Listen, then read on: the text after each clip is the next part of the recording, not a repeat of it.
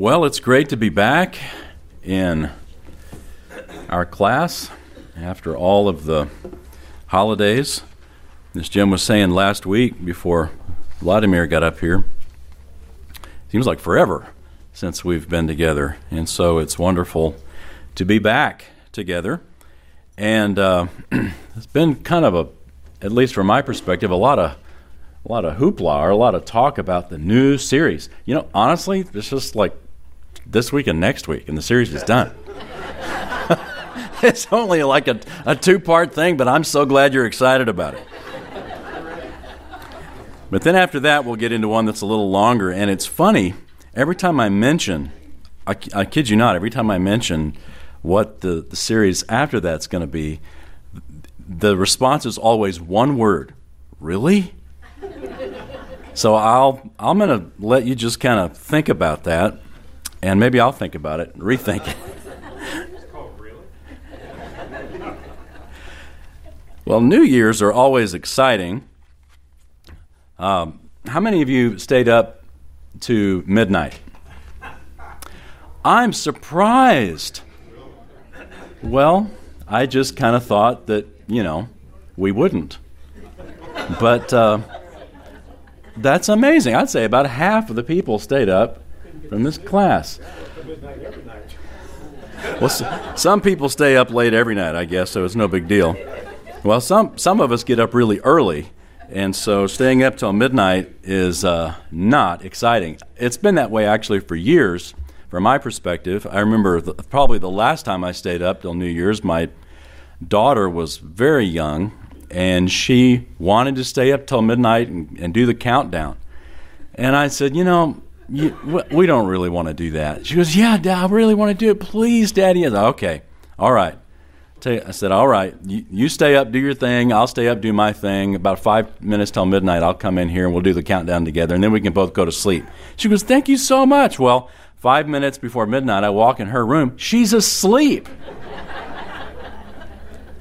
So I just turned her light out and shut the door and went to bed. In fact, I was asleep before midnight, I think. And that was probably the last time that I stayed up late to, um, to count down. Yeah, and uh, I hope it really is the last time. Wait for grandkids.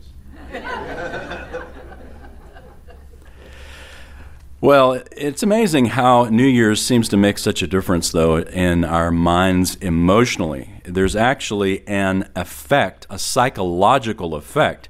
The reality is that it's just another day. I mean, you flip the calendar, and it's just another day. You go to sleep, you wake up, it's just another day. But researchers have discovered that there is a mindset that's called, and this is what they call it, the fresh start effect. The fresh start effect. I mean, it's a real thing, and people really can make changes. It's a mindset that we have that we're more likely to try to make changes in our lives based on things that happen on the calendar, whether it's a birthday, whether it's New Year's, or uh, sometimes it's also it also works when you have major life changes. Like if you want to make a change in your life and you're struggling like to make a change of habit, change your environment. It really does work. Like move and then you have a, you have to force yourself to have a brand new set of routines. But of course, hard realities don't disappear just because the calendar changes. And I did some premarital counseling once back in the day when I was doing that kind of thing. And this couple sat in front of me, just all giddy and wide eyed with joy and expectation of all that marriage was going to provide them. And I, and I asked them, I said, Tell me what you want out of life. Well, they were just kind of quiet. So I was quiet. I just kind of let the silence, you know, cook their response a little bit. Finally, she speaks up and she says, Well, you know, I want to be happy. And then he goes, Yeah. And I said, Well, tell me, what's your plan for that happiness? How's that going to happen? No answer. That was their goal in life, and they had no plan for it. I think sometimes we have goals that we call hopes that are really just best wishes that we kind of get into this mindset of naive optimism that we're just going to maybe drift into the life we want. How many of us have ever drifted into the life we want? We don't. We drift into the ditch. We drift into, into lives that we don't want. Our default is to go in areas we don't want to go. If we want to go in certain areas, we've got to steer the car. We can't just let go of the wheel and say, The will of God be done. God has given us commands and directions and says, Steer that way. Don't just drift. Don't just drift. I had uh, I have a friend who he and his wife went to I think it's Hawaii or something, and they were snorkeling, and they were not aware of the tides that can take you. And so, you know, when you're snorkeling, you're not aware of everything that's above the water. And so they were snorkeling. Like 30 minutes later, they they raised their heads up, and the beach that they had gotten off of was like way down the road, and this tide was carrying them. They looked, it was carrying them like out to sea, and so they they I mean, obviously they they started pedaling, kicking and paddling. Sorry. Swimming. And they got back to shore. But it was work. My point is that drift happens. Drift happens. We rarely accidentally get where we want to go. If it's going to happen, it happens because we choose it to happen. Well, let's look together at Luke chapter 3. Luke chapter 3. We have a lot of scripture on Jesus' birth, and coming out of a month of Christmas, we have looked at most of those scriptures. We've got even more scripture on Jesus' ministry. We've got even more scripture on the last week of Jesus' ministry, but we have precious few scraps of scripture on Jesus' growing up life. I mean, we got hardly nothing on Jesus growing up. We've got that incident of him when he was 12, which we all kind of scratch our heads at. And uh, after that, we got nothing.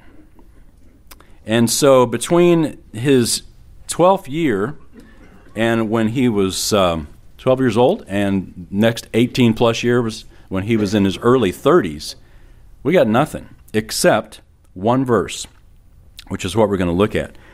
The uh, some self-proclaimed prophets have decided to fill in the gaps. I don't know if you've ever read any of the um, the pseudonymic or basically false books called the uh, the infant uh, books of Jesus, or like one particular is called the infancy story of Thomas. Uh, I mean, it's probably on the internet. If you want a good laugh, look it up and read it. But it talks about, you know, it fills in the gaps. This is what happened when Jesus was a boy, and it fills in the gaps. And there's a couple of stories that I think are pretty funny in it. Like one time, Jesus and Joseph are in the wood shop working. Joseph evidently wasn't a very good carpenter, and he had two boards, and he accidentally cut one too short. And he needed them the same length. And he tells his son, and, and you know, King James talk, uh, that, uh, you know, I need this board to be longereth, or whatever he says. and so Jesus comes over, grabs the board, and stretches it. It's right there. Infancy story of Thomas. Another incident in the infancy story of Thomas is when a, a playmate of Jesus, a neighbor or something, makes Jesus mad. And Jesus curses the kid and he falls over dead. Ha! How'd you like your kids to play with Jesus? Mine wouldn't have lasted 10 minutes. It sort of sounds like a, a Stephen King book, doesn't it? How would you like your kids to play with Jesus? No, I don't want to. Don't make me play with Jesus again. He killed Bobby. But I digress. Luke chapter 3 is the fastest way to get you to Luke chapter 2, verse 52. Luke writes long chapters. The end of Luke chapter 2, very last verse, we have verse 52, which is the, the verse that talks about Jesus growing up. It says, And Jesus kept increasing in wisdom and stature and in favor with God and men. That one verse summarizes 18 plus years of Jesus' life. Jesus kept increasing in wisdom and stature and in favor with God and men. This is a descriptive verse on the growing up or the growth process of our Lord. And it's instructive because it gives us a picture that Jesus grew as a full person, grew into a full man, a full human.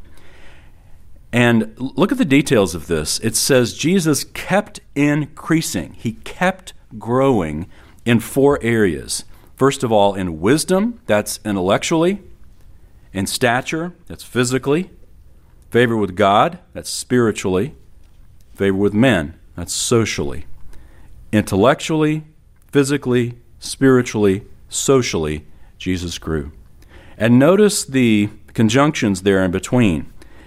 Jesus kept increasing in wisdom and stature and favor with God and men. He didn't just pick one area to grow in. Jesus grew as a balanced individual, and he grew in all these areas. So, in our uh, wonderful new series here, our two part series, we're going to look at these four areas. We're going to take two today, two next time, and talk about growing like Jesus, growing as a full individual. And here we are in Luke 3, but if you don't mind, turn to Proverbs 22. And we're going to talk, first of all, about growing in wisdom. Jesus grew in wisdom, he grew intellectually. You know, it's natural when you uh, have a bad leg to, to limp and to use your strong one. We all have done that when we've stubbed a toe or whatever. Boy, I stubbed a toe this past week, and you, I'm surprised you didn't hear me. It hurt, and I was limping out of the room. And I thought, you know what? When we got areas of strength, we lean on the strength. When we are weak, we don't lean on the weak.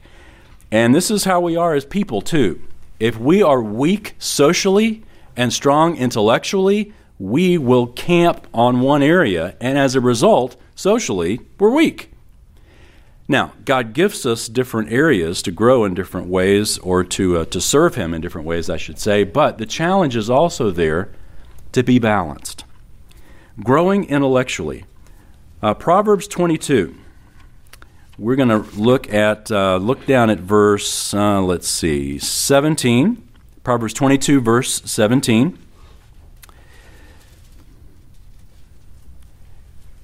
says this incline your ear and hear the words of the wise and apply your mind to my knowledge for it will be pleasant if you keep them within you we'll pause there for a second Look at the details of this verse, these verses. The uh, verse 17, incline your ear, hear the words, apply your mind. These are imperatives, these are commands, these are efforts that we make.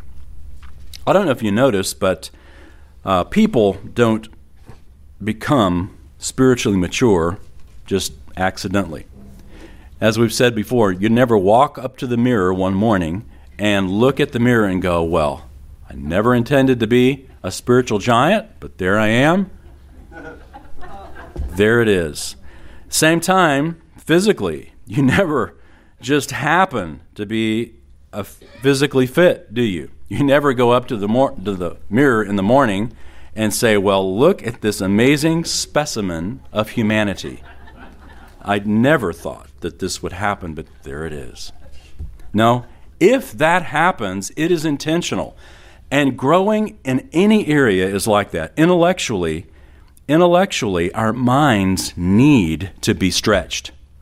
We need to continue to press ourselves. And these verses, the details of these verses, challenge us that it's going to take effort. Incline your ear, Hear the words of the wise. Apply your mind to my knowledge. This is a specific call, not just to wisdom, but to the words of wisdom, the words of the wise, which are Scripture. We all have the opportunity to listen to God's Word. We're doing that right now. But it's our choice whether or not we hear it. It's our choice whether or not we hear it. To apply the mind, to incline the ear, it takes effort. Literally, it says, cause your ear to turn and hear. Cause your ear to turn and hear. It's almost like you're, you're kind of turning and, and listening closer to the words of God. Jesus said, He who has ears to hear, let him hear. God gave you ears to hear with. It's what we're to do, is to listen to His word. And uh, when we have this kind of a goal, there has to be a reason, or we're going to stop doing it. We're going to quit listening to God. What's the motivation that we listen to God? We're told, we stopped about halfway through verse 18, but let's look at verse 18 again and, and complete it. It says, For it will, be ple- it will be pleasant if you keep them within you, that they may be ready on your lips. We're told the result is it will be pleasant if you keep them within you, if you keep them within you. So, see, if your goal is to be happy, well, this verse tells us here's a great way to make it happen. Happiness is a byproduct of doing the right thing. Happiness is a byproduct of the goals that you pursue. If we want to pursue happiness as, as a life goal, which is really going to be pretty disappointing because there's a lot in life that uh, takes us down different different roads. Then we've got to, as this verse says, incline our ear, hear the words, apply our mind. It will be pleasant if you keep them within you. To keep them within you, literally, to keep them in your belly. now, I won't point any fingers, but you know, it doesn't necessarily mean the bigger your belly, the, the larger your store of wisdom. It's a, it's a Hebrew metaphor that means that you keep it in your heart of hearts. You keep it deep within you. That you're storing up God's word in your life, in your heart. It's not just a matter of having a reverence for the scriptures, reading the scriptures on a regular basis, but it says you put it in your heart. You put it in the deepest part of who you are you not only read the word, you not only incline your ear, you hear the words, you apply your mind, and you keep it within you in the deepest part of who you are. Or to say it very simply, you memorize it, you learn it. You learn the Word of God. That there should be parts of the Scripture that you actually have committed to memory. God designed our brains to remember His Word. He designed our minds to remember His Word, and He designed the Word to be remembered. In the original languages, at least, there are wonderful uh, memory devices built in to the text. You know, sometimes the you can see acrostics in the in the Old Testament. I think Psalm 119 actually has it in our English Bible you can see that the Hebrew alphabet is actually at the beginning of every paragraph because every line in that psalm begins with that particular Hebrew letter. And it's, de- it's designed to help memory aid. God wrote the book to be learned, and He created us with minds that could read it and understand it and learn it. Back when I was learning biblical Hebrew, uh, obviously I had to learn the alphabet. And uh, I don't know when the last time you've looked at the Hebrew alphabet is, but it looks a whole lot different than English. And I mean, if you aren't told what sound that's going to make, you have no idea what sound that's going to make. It's not like Greek where you can sort of look at it and go, well, probably that sort of sounds like an E. But you look at Hebrew, and I mean, it's like, you know, Chinese. It's just, there's nothing there that's familiar. So when I had to learn the alphabet, to help me learn it, I put it to a familiar tune. Aleph, Beit, Gimel, Dalet, Hey, Vav, Zayin, Chet, Tet, Yod, Kof, Lamed, Mem, Nun, Samek, Ayin. It's kind of fast. Pei, Tzadi, Kof, Resh, Sin, Shin. Tav is the last Hebrew letter that I sing. Boker Tov, good morning. Lila Tov, good night. Singing makes the learning of my Hebrew turn out right. Thank you. Kathy and I taught that to our daughters while we were brushing their teeth. I mean, imagine a little five year old singing her Hebrew alphabet with toothpaste in her mouth. It's the cutest thing. But to this day, they can still, still sing the Hebrew alphabet because, because it was connected to music. Think of all the hymns that we know. We know those words because of the music. The book of Psalms is a book of songs that they learned because of music. We don't have the music. The music wasn't inspired, which is wonderful that the Lord says, Sing to the Lord a new song. But think about how many songs we know that are based off Scripture. Oh Lord, our Lord, how majestic is your name in all the earth. That is Scripture we're singing. In fact, listen to this. If I can remember it, I'll have to think of the song. In the Lord I take refuge. How then can you say to me, Flee like a bird to your mountain? For look, the wicked bend their bows they upright in heart when the foundations are being destroyed. I have to sing it to you. What can the righteous do? What is the righteous one doing? The Lord is in his holy temple. The Lord is on his heavenly throne. Uh, his eyes examine the sons of men. Psalm 11. And it wasn't completely accurate. but the song, the tune helped me get that much of it. Uh, singing the Psalms and putting God's word to music gives us a an assistance to learn it, to meditate on it, to think about it throughout the day. Kathy told me about a, a policewoman that she heard that stopped a drunk driver and asked him to say his ABCs. He couldn't, so he sang them and got it perfect. Singing puts our memory to work. It's amazing. Uh, so you want to keep something in your brain, put it to music. Or if you are an auditory learner, you could take your phone and now we can talk into our phones and we can record stuff.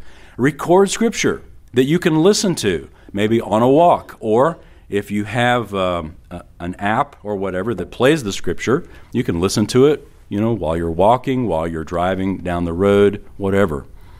But God's word is to be memorized and learned in our minds and in our hearts.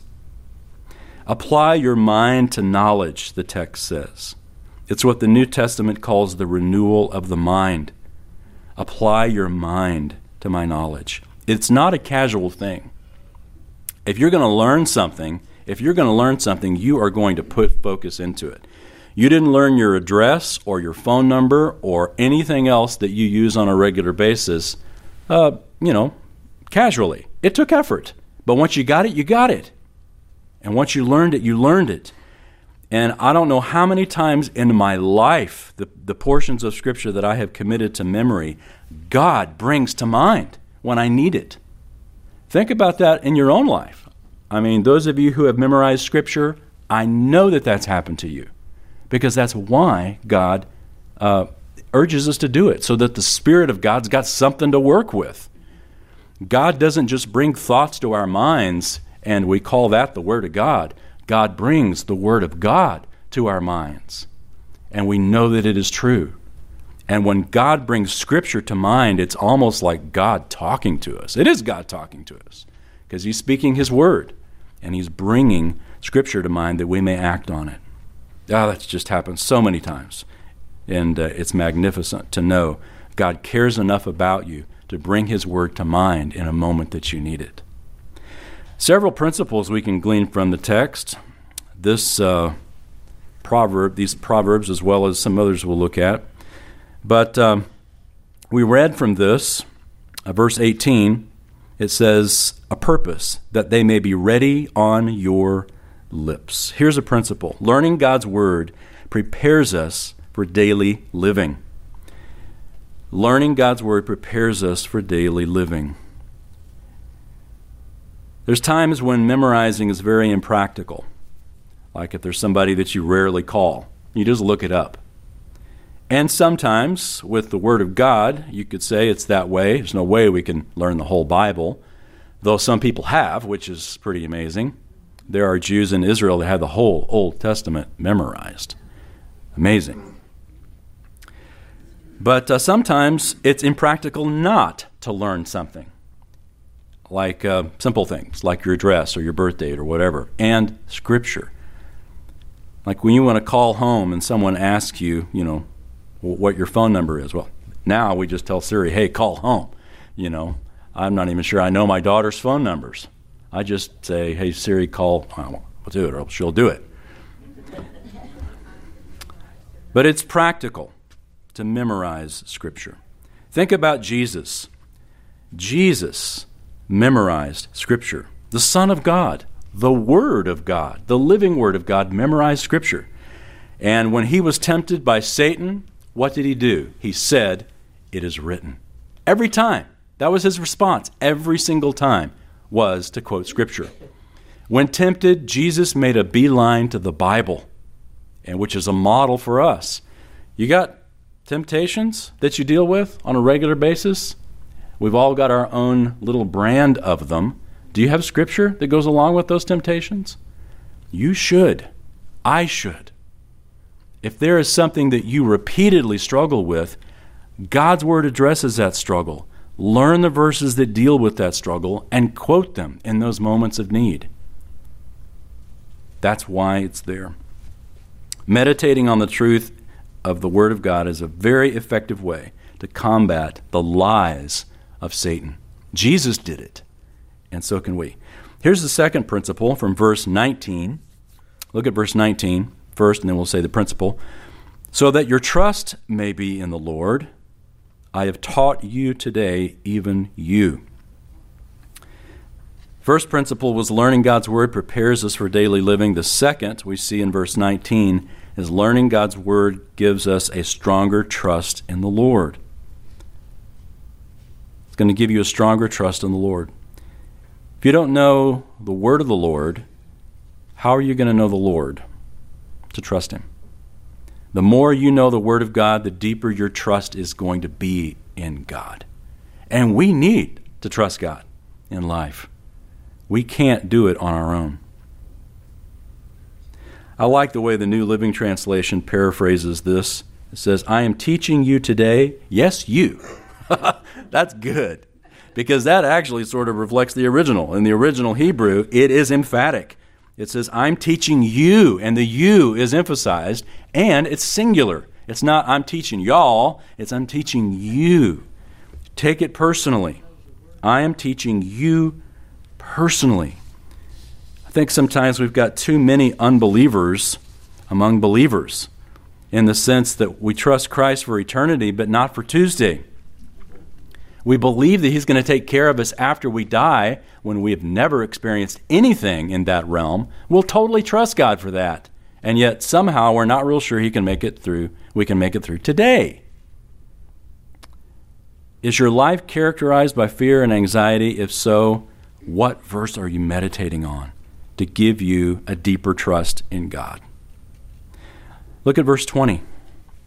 Have I not written to you excellent things of counsels and knowledge to make you know the certainty of the words of truth, that you may correctly answer him who sent you?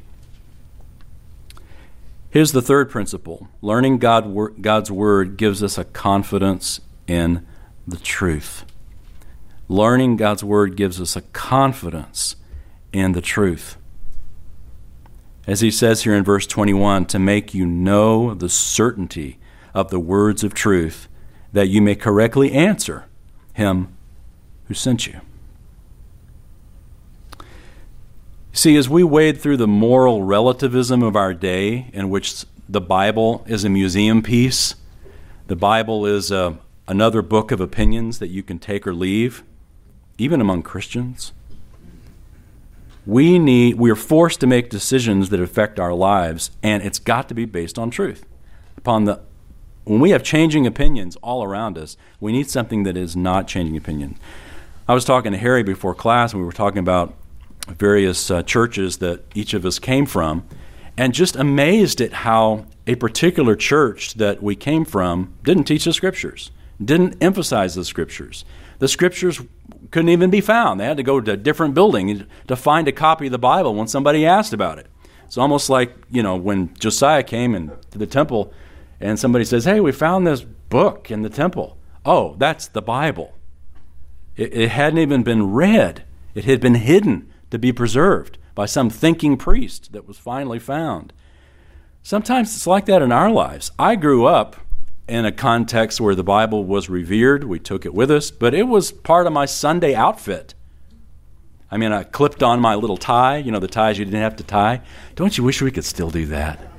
Anyway, you, you clipped on my tie, put on my coat, grabbed my Bible. It was part of my Sunday uniform.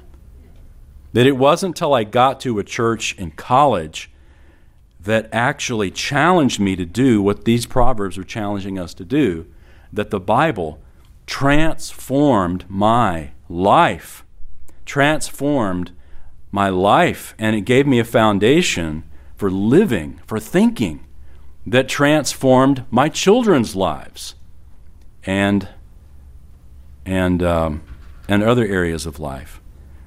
These verses are real because they work. Incline your ear, hear the words, apply your mind. If you keep them within you, they'll be ready on your lips. You trust the Lord so that you will know the certainty of his words. Um, I, don't, I, I hope that the Word of God is a dear part of your life. If it is not a dear part of your life, and I mean, like Moses said, this is not an idle word for you. It's not idle. It is your life, Moses said. It is your life.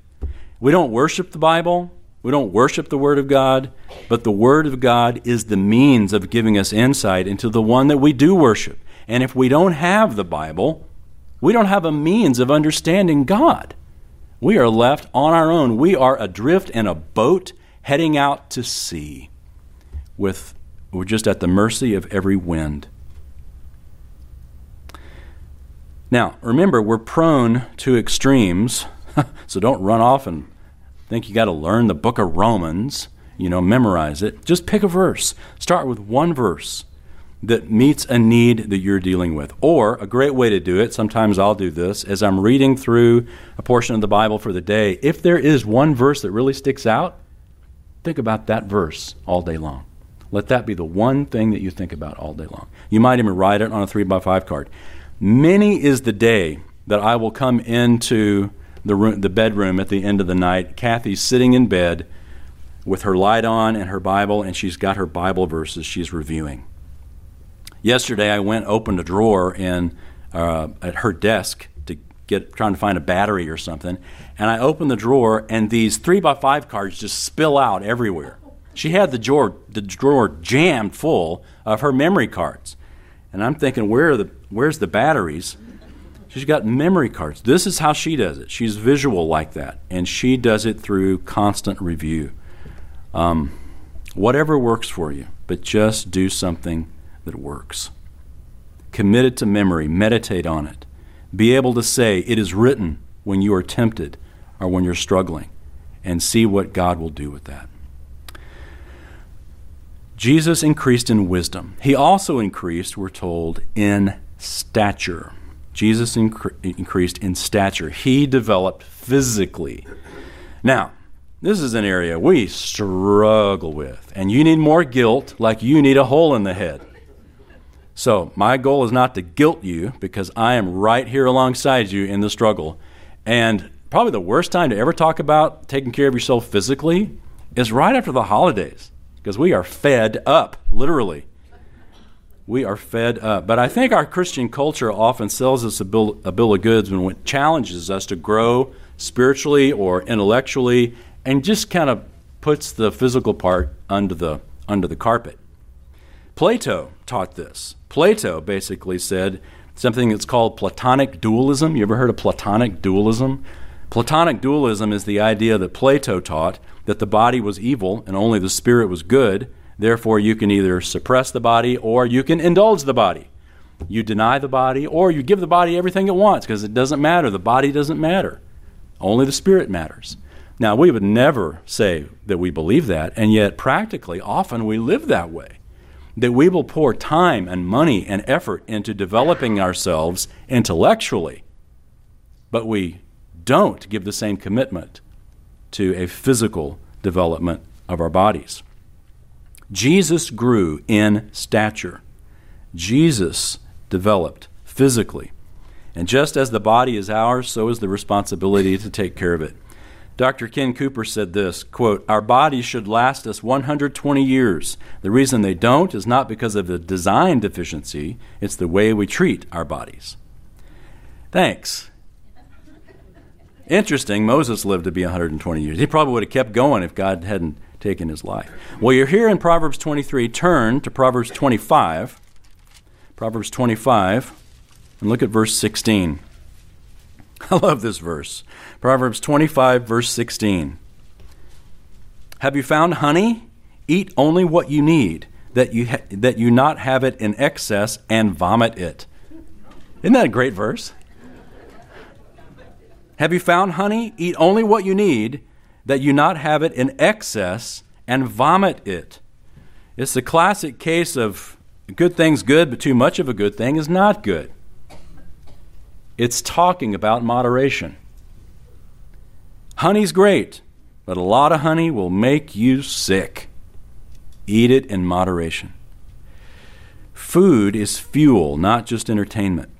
And I think a lot of times food can become like this verse in the sense that uh, we found honey, we found it, found honey, eat only what you need.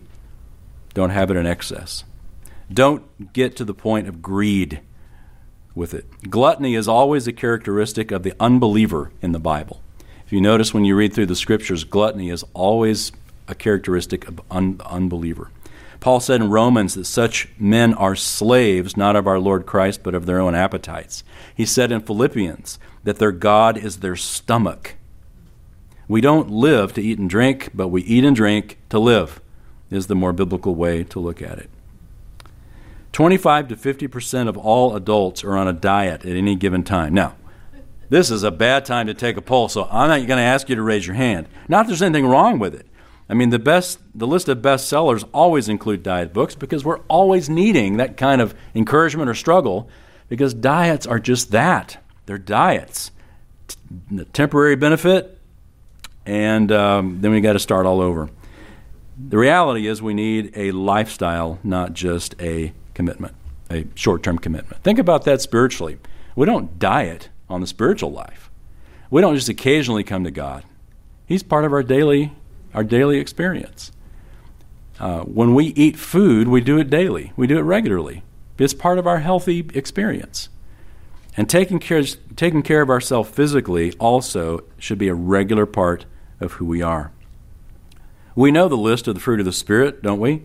Love, joy, peace, patience, kindness, blah, blah, blah. Remember the, the last one? Self control. Self control. Listen to what Paul wrote in 1 Timothy 4, verse 8. Just listen. 1 Timothy 4 8. Bodily discipline is only of little profit, but godliness is profitable for all things, since it holds promise for the present life and also for the life to come. I read it again. Bodily discipline is only of little profit, but godliness is profitable for all things, since it holds promise for the present life and also for the life to come. A lot of times we'll hear that verse or read that verse and think, yeah, you know, the body's not that important. It's, it's spiritual life that matters. Well, that's not what Paul's saying. He says spiritual life is more important in the sense that it, it because it lasts forever and the body doesn't. But when he says, um, it holds promise for the present life and the life to come. Godliness is profitable for all things. So godliness does that. But bodily discipline is profitable for this life, Paul is saying. And we're in this life right now. So bodily discipline is part of what we should be doing. Jesus took on human flesh. The body matters. In fact, Jesus has a human body forever now. He was resurrected in a glorified human body. And we also are going to be in glorified human bodies. In fact, the body that you are in right now, it, you got it forever, and it'll be glorified. Thank goodness it'll be glorified. And, uh, you know, hopefully it'll look a whole lot better than what we've got now. But you're going to have a human body forever. And the bodies that we have right now are our responsibility. U.S. News and World Report said that the Centers for Disease Control estimate that around 12% of Americans who die each year were killed by a lack of regular exercise. 12% every year because of a lack of regular exercise. You think, oh, that's not that very much. Really? I looked just today to see how many people we have in America. We have like 361 million or something like that. That means that we've got almost 40 million people a year that die simply because they don't exercise. See, for others, a lot of people, the challenge is not, not exercising. For some of us, it's not stopping. And here's the other end of the spectrum. Listen to Jesus' words in Mark chapter 6, verse 31. Just listen. He said to them, Jesus said, Come away by yourselves to a lonely place and rest a while. For there were many people coming and going, and they did not even have time to eat. Jesus not only made a priority of growing, of being healthy physically, but of resting. Resting is part of taking care of yourself physically.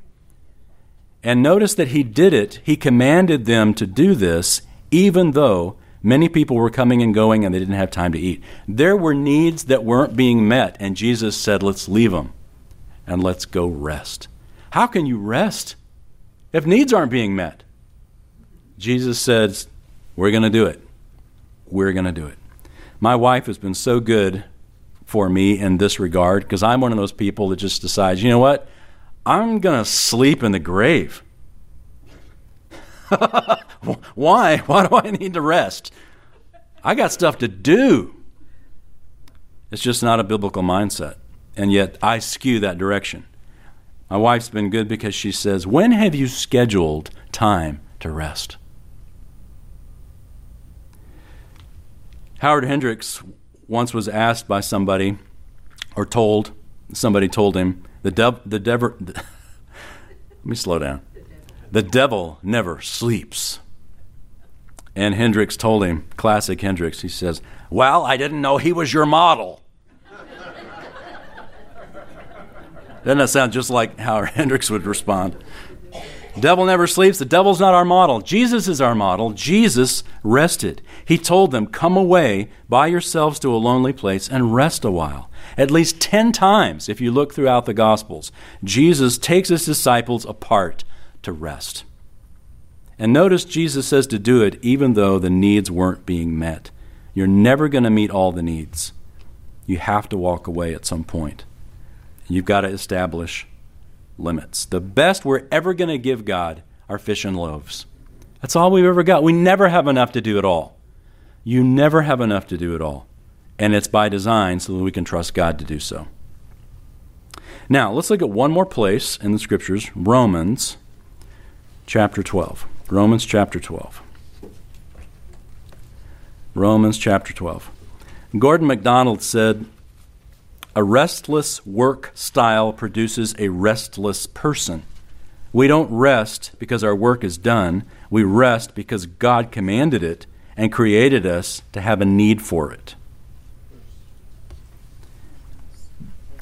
And I'll add that also because God modeled it in the Sabbath and Jesus modeled it here in the life that we just saw.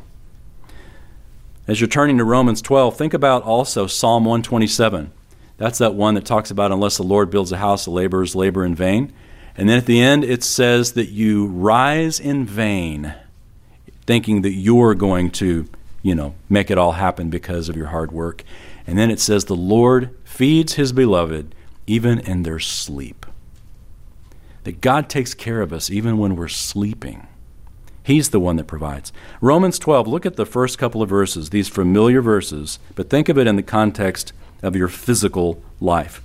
He says, Therefore, I urge you, brethren, by the mercies of God, to present your bodies a living and holy sacrifice acceptable to God, which is your spiritual service of worship.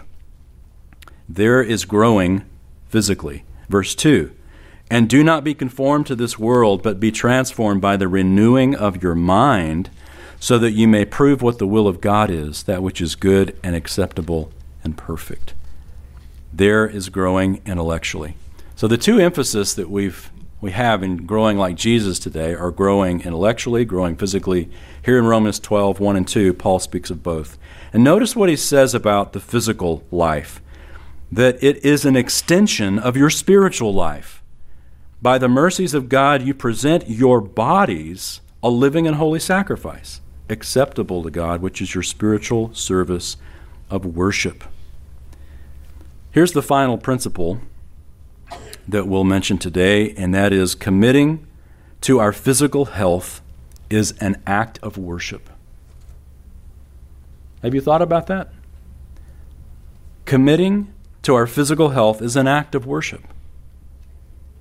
It's an act of worship. Paul tells us it is here in verse 1.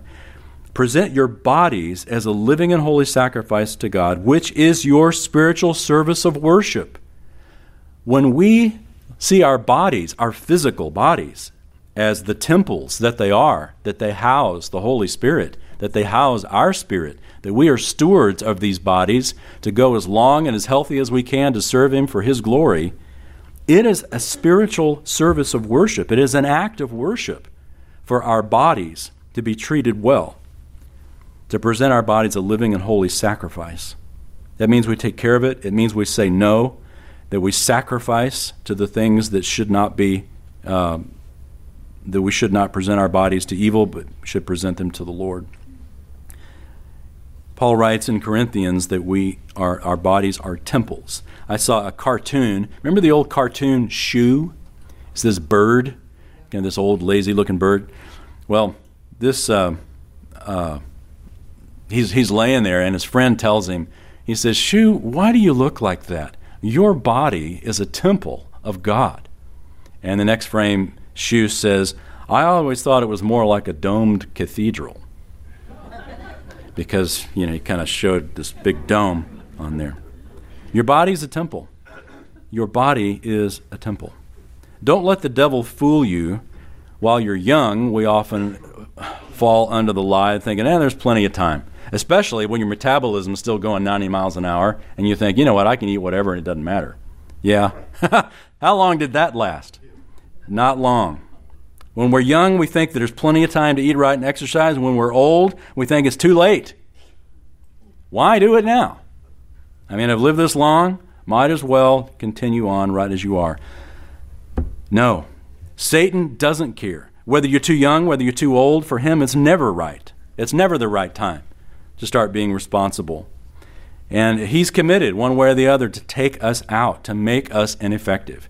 We are just as ineffective if, if we are unhealthy than we are if we um, are immoral. Either way, we're out.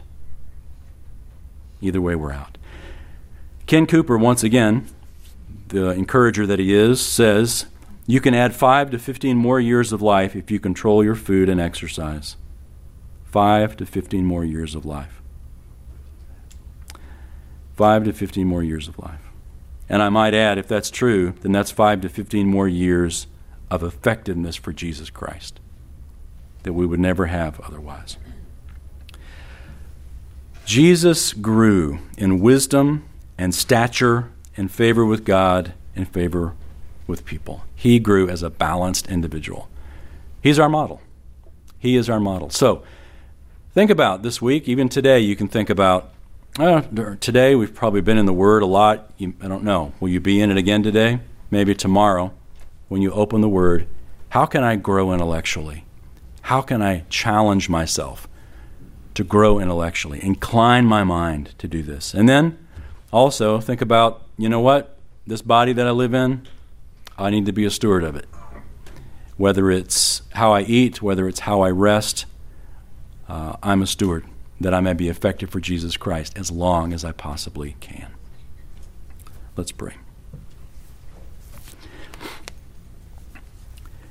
Father, the Lord Jesus is our model in all things. Though we often skew to simply look at his character and his spiritual life and his wisdom, we also need to look at his physical life. That this was a man that was committed to, um, to his body as well as to his mind. Luke 2:52 tells us he grew in all these areas. And so, Lord, we want to be like Jesus. We want to grow like Christ.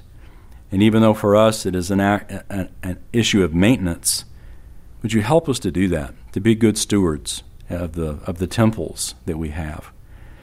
And also, Father, we ask that the Word of God would be more to us than simply a Sunday clip on tie, that it would be our sustenance every day, that we would be in this Word to glean what we need for the day, the wisdom that we need to actually live our lives for your glory. Thank you for the life of Christ, for how he modeled so well the lives that we also should live. Strengthen us to do it. We pray in his name. Amen.